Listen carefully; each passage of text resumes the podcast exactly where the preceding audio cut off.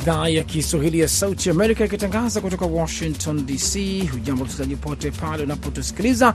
Jina langu ni Sandei Shomari, mimi ni Mkamiti Kibayasi. Karibu katika matangazo yetu ya jioni. Leo ni Jumatano, Januari 31 mwaka huu wa 2024. Matangazo yetu yanasikika kupitia redio zetu shirika, ikiwemo Redio Free Africa RFA inayosikika kote nchini Tanzania na eneo zima la maziwa makuu kupitia masafa mafupi. Vilevile vile tunapatikana kupitia Radio Citizen inayosikika kote nchini Kenya, pamoja na mtandao wetu wa VOA Swahili.com.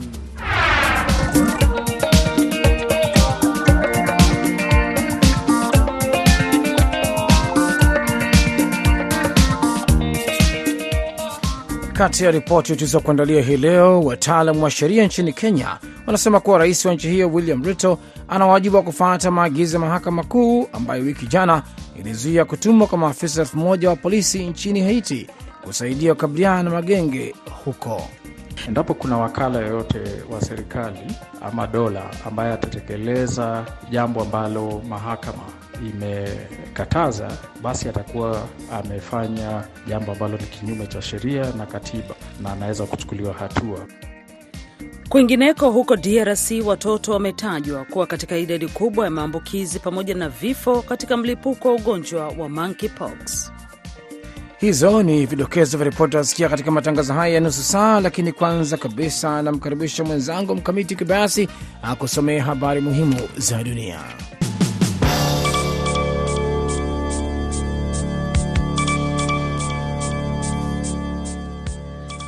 Wakati Marekani ikijiandaa kwa hatua mbalimbali kujibu shambulio la ndege zisizokuwa na rubani lililofanywa na wanamgambo wanaoungwa mkono na Iran ambalo liliwaua wanajeshi wa Marekani, Kataibu Hezbollah, mmoja wa washirika wa Iran wenye makao yake nchini Iraq, alitangaza kusitisha operesheni zote za kijeshi dhidi ya wanajeshi wa Marekani katika eneo hilo.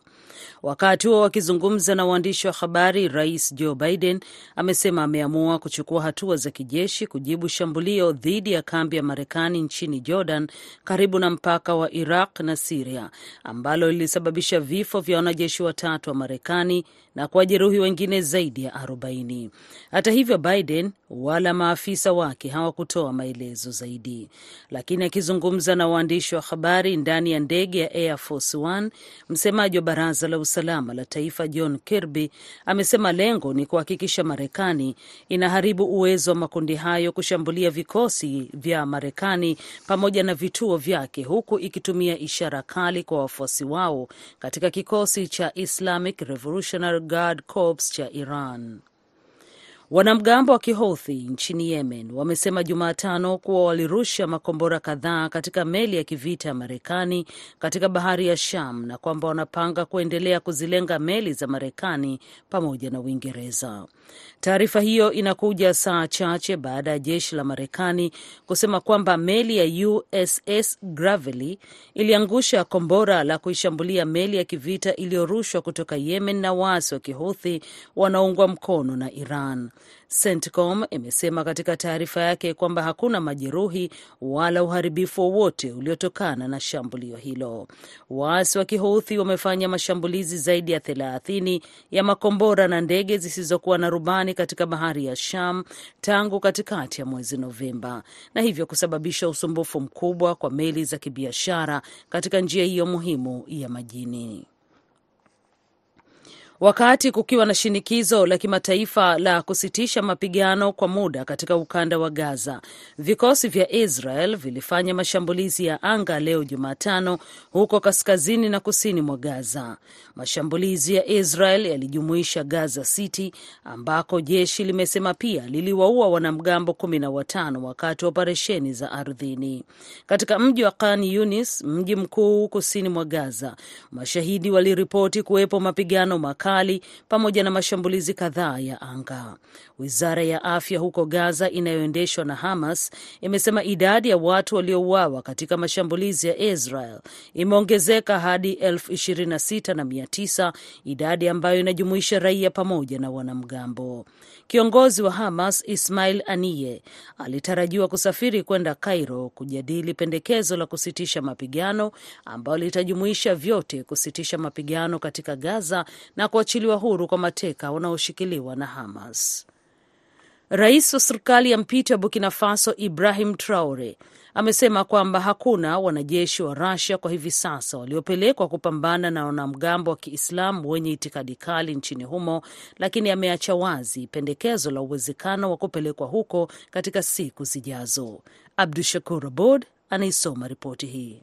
Akizungumza kwenye mahojiano na mwandishi wa habari iliyochapishwa kwenye ukurasa wake wa YouTube hii leo, Traore aliyeingia madarakani baada ya mapinduzi ya kijeshi ya mwaka 2022 amesitiza kwamba hakuna wanajeshi wa Russia kwenye uwanja wa mapigano kwa hivi sasa, akisema wanapigana wenyewe na Warusia wanasaidia upande wa uchukuzi, mafunzo na mbinu ya mapigano. Alisema ikiwa kutakuwa na haja, basi watapelekwa kwenye uwanja wa vita baadaye. Traore ambaye tangu kuchukua madaraka amekuwa akilenga zaidi juu ya swala la usalama na kupambana na wanamgambo wanaoshambulia upande wa kaskazini mwa nchi yake mara kwa mara, alizungumza kwa mara ya kwanza tangu nchi yake pamoja na Mali na Niger kutangaza Jumapili kujiondoa kutoka jumuiya ya ECOWAS. Kiongozi huyo wa kijeshi anasema kwamba Warasha walio nchini humo ni wakufunzi waliopelekwa kuwafundisha wanajeshi wa Burkina Faso namna ya kutumia vifaa vya kijeshi vya Rasia. Anasema miongoni mwa wakufunzi wengine ni kutoka Uturuki na Uchina. Burkina Faso, Mali na Niger zina makubaliano ya ulinzi muungano wa mataifa Sahel waliofikia mwezi Septemba. Akiulizwa kuhusu uchaguzi na kurudi mfumo wa demokrasia, amesema usalama bado sio mzuri kuweza kufanyika uchaguzi wa huru. Kwingineko ni kwamba idadi ya watu waliokoseshwa makazi kutokana na vita kati ya majenerali hasimu nchini Sudan ni takriban milioni nane, Umoja wa Mataifa umeeleza leo. Kamishna mkuu wa shirika la Umoja wa Mataifa la kuhudumia wakimbizi UNHCR Filippo Grandi, ambaye yuko ziarani nchini Ethiopia, ametoa wito kwa msaada wa haraka wa ziada ili kukidhi mahitaji yao, shirika lake limesema katika taarifa bila ya kutaja idadi. Nilisikia hadithi za kusikitisha sana kupoteza familia, marafiki, nyumba pamoja na maisha, Grandi alisema katika taarifa. Mzozo kati ya mkuu wa jeshi la Sudan Abdel Fattah al Burhan na naibu wake wa zamani Mohamed Hamdan Daglo, kamanda wa vikosi vya wanamgambo wa Rapid Support Forces, ulizuka katikati April mwaka jana. Watu saba wameuawa na wengine kadhaa kujeruhiwa baada ya jengo kuanguka katika mji mkuu wa Senegal, Dakar. Rais Macky Sall alisema hii leo sehemu ya jengo la makazi ambalo lilikuwa likijengwa lilianguka saa saba alfajiri kwa saa za huko siku ya Jumanne. Marshal Ndione, kamanda wa kikosi cha zimamoto na uokoaji katika idara ya zimamoto, aliliambia shirika la habari la AFP. Dakar inakabiliwa na ukuaji wa haraka wa idadi ya watu pamoja na uchumi na imeshuhudia harakati nyingi za ujenzi katika miaka hivi karibuni, wakati mwingine kanuni chache na bila vibali rasmi. Nimesikitishwa sana na kuanguka kwa jengo la Exariala na kusababisha vifo vya watu saba na majeruhi, Sal aliandika kwenye ukurasa wake wa X, zamani ukijulikana kama Twitter.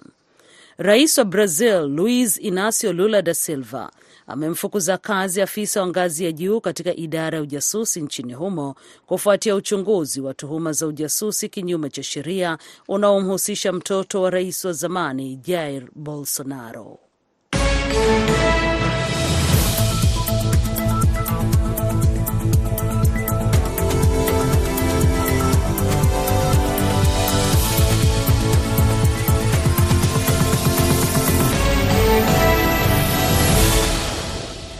Unaendelea kusikiliza matangazo ya idhaa ya Kiswahili ya Sauti Amerika ikitangaza kutoka Washington DC. Na habari chukua uzito juu jioni hii ni wataalam wa sheria nchini Kenya wanasema kuwa rais wa nchi hiyo William Ruto ana wajibu wa kufuata maagizo ya mahakama kuu ambayo wiki jana ilizuia kutumwa kwa maafisa elfu moja wa polisi nchini Haiti kusaidia kukabiliana na magenge yanauzwa ghasia katika taifa hilo la Caribbean baada ya kusema kuwa yuko tayari kuwatuma maafisa hao mapema hata wiki ijayo. Mwandishi wetu Nairobi, Kennedy Wandera, anayo taarifa zaidi. Hatua hiyo ya Rais William Ruto kusema kuwa kutokana na mahusiano ya Kenya na Haiti ya kidiplomasia yuko tayari kuwatuma maafisa elfu moja wa polisi nchini Haiti kukabiliana na magenge yenye silaha katika nchi hiyo ya Karibia, licha ya amri ya mahakama kuzuia kutumwa kwa maafisa hao kwa kuwa batili na kinyume cha katiba, inaendelea kuibua hisia mbalimbali. Bobby Mkangi, mtaalamu wa sheria na mojawapo wa washauri waliokuwa kwenye jopo la wataalamu kutengeneza katiba ya sasa, anaeleza kuwa Rais Ruto ana wajibu wa kufuata maagizo ya mahakama kikamilifu, na iwapo serikali hairidhishwi na maamuzi hayo inaweza kukata rufaa, bali si kuyakaidi. Endapo kuna wakala yoyote wa serikali ama dola ambaye atatekeleza jambo ambalo mahakama imekataza, basi atakuwa amefanya jambo ambalo ni kinyume cha sheria na katiba na anaweza kuchukuliwa hatua. Manake hata kama ni mtu ambaye atasema kwamba alikuwa anafuata amri, katiba inakataza utekelezaji ama kufuata ama kutii amri ambayo siyo halali, amri ambayo ni kinyume cha sheria. Jumatano, Ruto amelieleza shirika la habari la Reuters kuwa maafisa hao watatumwa nchini Haiti, akidai kuwa mahakama ilimpendekezea njia ya kufanya hivyo kupitia mwelekeo wa mahusiano ya kidiplomasia kati ya Kenya na Haiti kwenye misingi ya nipe nikupe, na inachostahili kukifanya sasa Haiti ni kujaza na kuwasilisha rasmi nyaraka za maombi kwa Kenya kutuma maafisa wake wa polisi nchini humo kupambana na magenge yanayozua ghasia na yaliyoua takriban watu elfu tano mwaka uliopita. Uh, that mission can go ahead as soon as next week if all the paperwork is done between Kenya and, uh, and Haiti on the bilateral route that has been suggested by the court. Bwana Mkangi, kama walivyo wanasheria wengine, anaeleza kuwa maamuzi ya mahakama kuu yanamzuia rais, serikali au wakala au mawakala wake kutekeleza maagizo ya kuwatuma maafisa wa polisi nchini Haiti, na athari iliyopo kwa rais ni kwamba anaweza kuondolewa madarakani kwa mchakato wa bunge. Uh, wadhifa wa rais, kwa sababu yeye pengine amezuiliwa kidogo katiba kwamba aweze kuchukuliwa mashtaka e, ya mahakamani, lakini e, anaweza kufanyiwa uh, mchakato wa impeachment.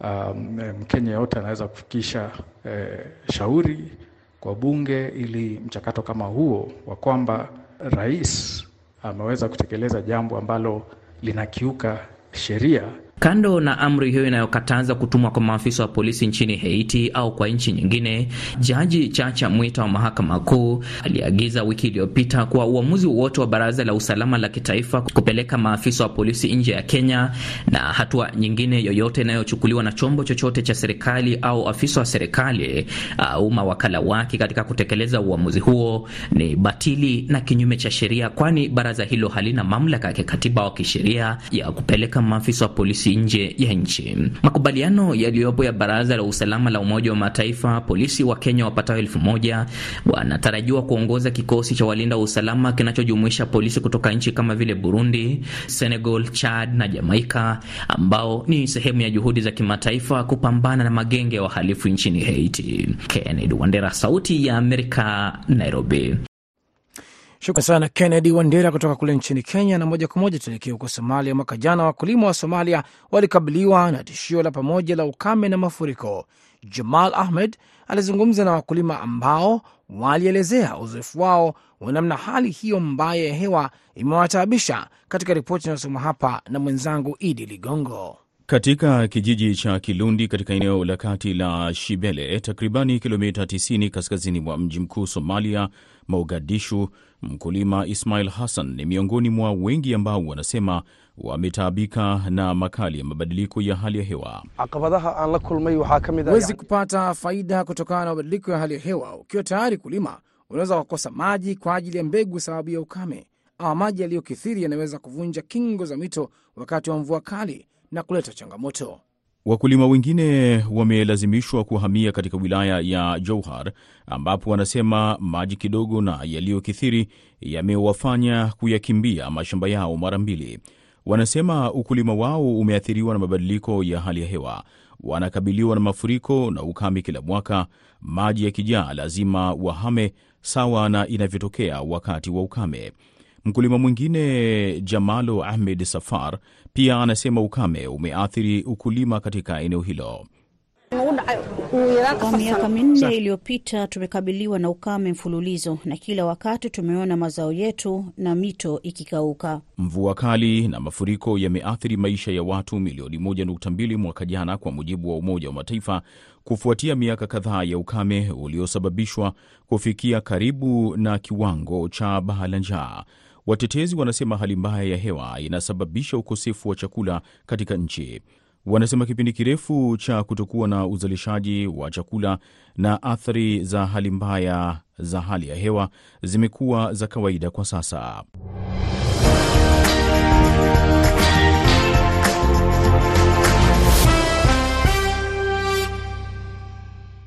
Unaendelea kusikiliza matangazo ya idhaa ya Kiswahili ya Sauti Amerika, VOA, ikitangaza kutoka hapa Washington DC.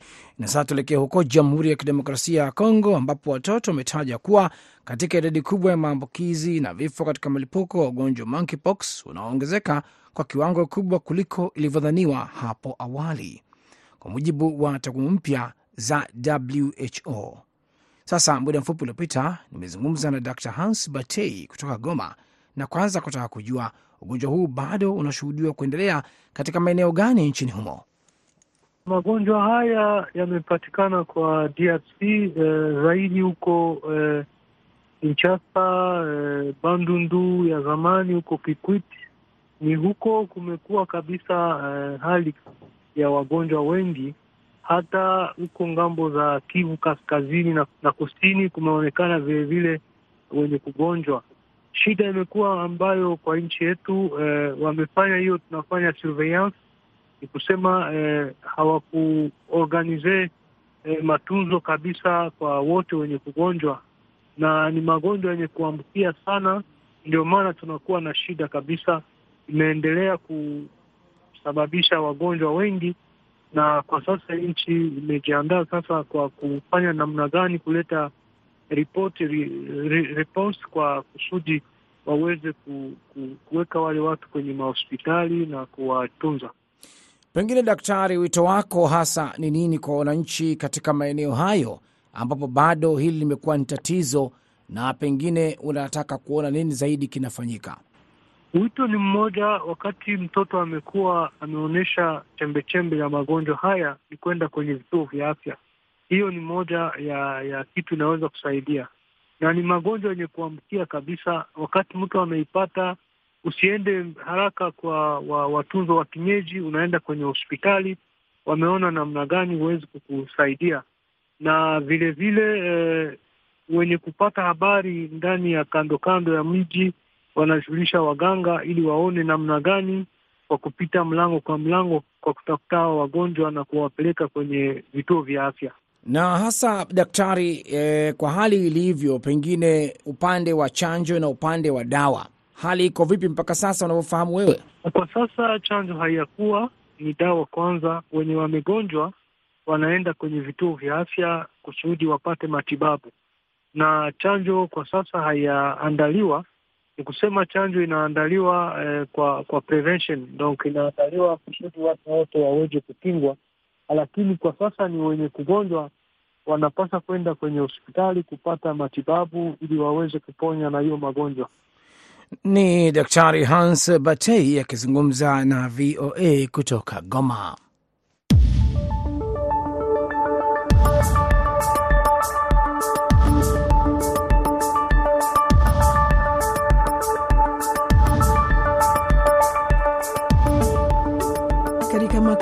Afya hivi leo tunakuarifu kuwa saratani ya shingo ya kizazi yaani cervical cancer ni mojawapo ya aina ya nne ya saratani zinazoathiri sana wanawake kote duniani. Ulimwengu unapoadhimisha mwezi wa hamasa kuhusu aina hii ya saratani, imebainika ugonjwa huu unatibika ikiwa utagundulika mapema, kama anavyoripoti Amina Chombo kutoka Mombasa.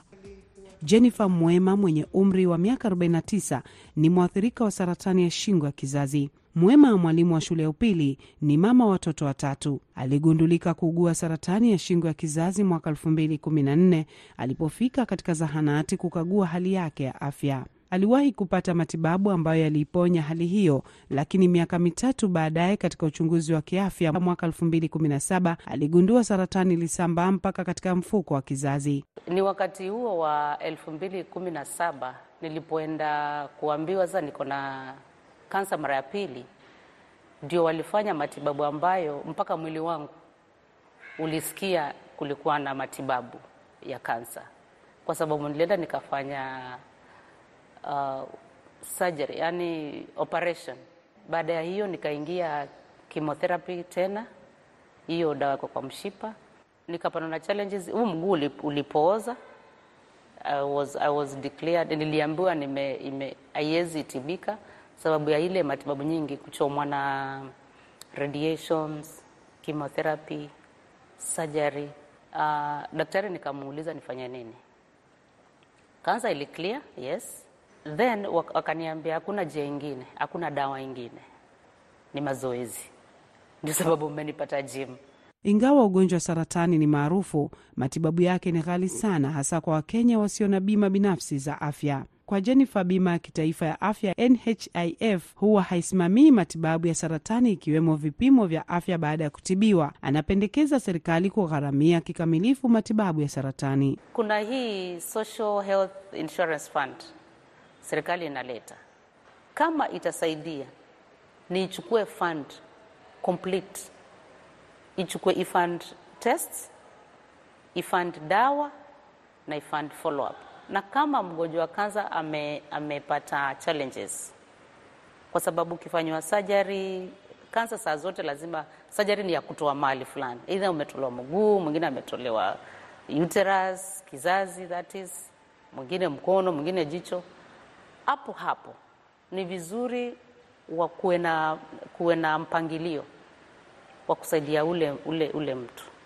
Jennifer ni mfano wa wanawake wengi Kenya, takwimu zikionyesha waathirika wengi ni wanawake kati ya umri wa miaka 15 hadi 44. Takwimu za kituo cha habari kuhusu virusi vya HPV na saratani zinakadiria kuwa kila mwaka zaidi ya wanawake 5200 hugundulika kuugua saratani ya aina hiyo na wengine 3200 wakifariki kutokana na ugonjwa huo nchini Kenya. Ingawa hivyo, wanaogunduliwa mapema kama Jennifer hutibiwa na kupona na kuendelea na maisha yao, japo wanahitajika kufanya ukaguzi wa kiafya mara kwa mara. Daktari Riaz Kasman ni mtaalamu wa ugonjwa wa saratani Mombasa, aelezea kuhusu aina hii ya saratani. Saratani ya shingo la uzazi ni mojawapo ya saratani ambayo inaweza kuwa prevented, yaani tunaweza kuepukana nayo kabisa kwa niaba ya chanjo.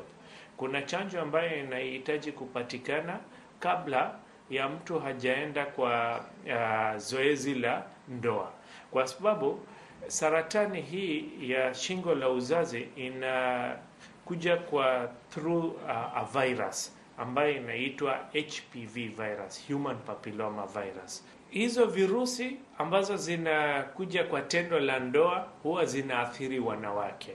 Wanaume inaweza kuathiri lakini si uh, sana uh, na huwa hawaathiriki sana.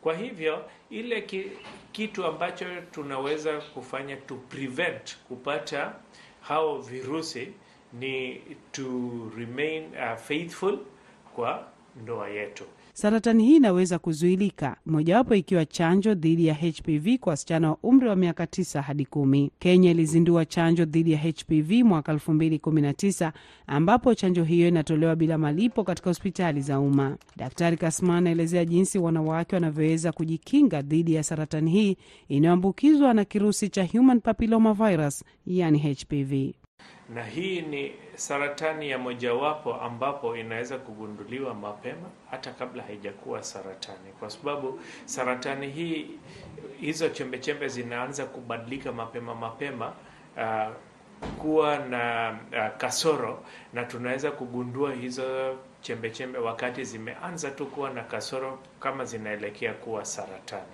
kwa niaba ya vipimo uh, ambazo si very complicated. Kwa mfano kama kufanya pap smear, na kuna kipimo rahisi hata zaidi kuliko pap smear na chipa zaidi kuliko pap smear ambayo huwa tunaitwa Viavili, na hiyo inaweza kugundua hiyo saratani mapema sana.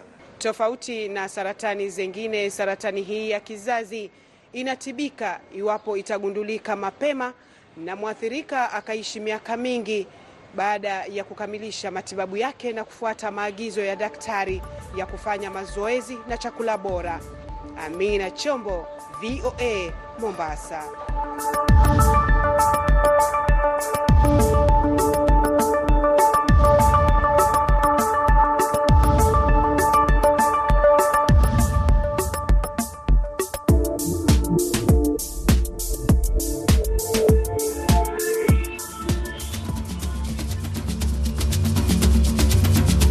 Hadi hapa tunakamilisha matangazo yetu ya jioni kutoka idhaa ya Kiswahili ya Sauti Amerika kutoka hapa Washington DC.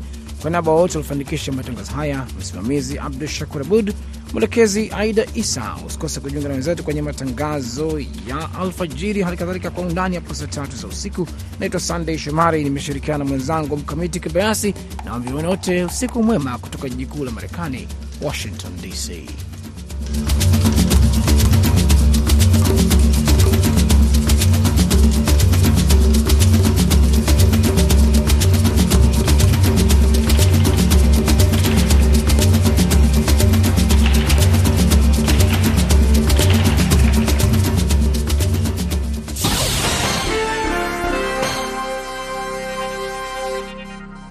Ifuatayo ni tahariri inayoelezea sera na msimamo wa serikali ya Marekani.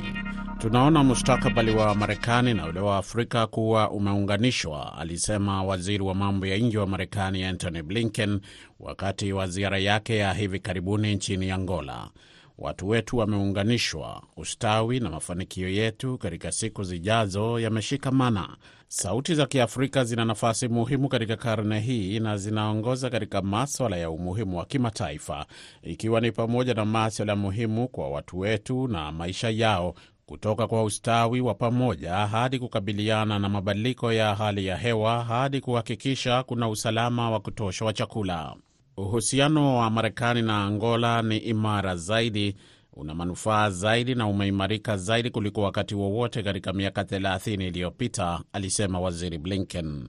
Moja ya vielelezo vya mafanikio makubwa na yenye nguvu vya ushirikiano huu kati ya nchi zetu na tunaweza kuviona vikitekelezwa ni kazi yetu ya kupanua ukanda wa Lobito unaounganisha Angola, Zambia na DRC, mradi ambao utachochea uwekezaji katika sekta ambazo hazijaendelea kama vile mawasiliano ya simu na kilimo. Itakuwa njia bora ya usambazaji wa madini ambayo ni muhimu kwa mustakabali wa kiuchumi wa nchi zetu zote, viwanda vyetu, wafanyakazi wetu na matarajio yetu ya hali ya hewa, na itaunganisha kwa ufanisi zaidi Angola na majirani zake na masoko ya kimataifa, alisema Waziri Blinken. Marekani imejitolea kufadhili na kukarabati reli iliyopo ya Lobito Atlantic Rail Line ya kilomita 1300. Uwekezaji huo wa reli ndio nguzo muhimu ya ushirikiano wa Marekani kwa uwekezaji wa kimataifa na miundombinu nchini Angola. Marekani pia inatazamia kuwekeza katika miradi ya ziada ambayo itachangia ukuaji na ustawi nchini Angola, alisema Waziri Blinken.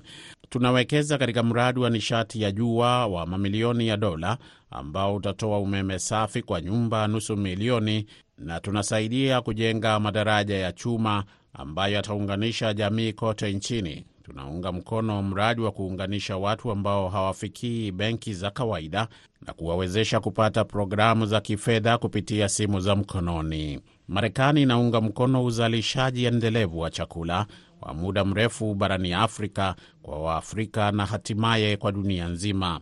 Waziri Blinken alizungumzia juhudi zinazoendelea za Angola za kupunguza mvutano kati ya Rwanda na DRC. Tunaamini kuwa mchakato wa Luanda sambamba na mchakato wa Nairobi ni tumaini bora la kustahimili amani.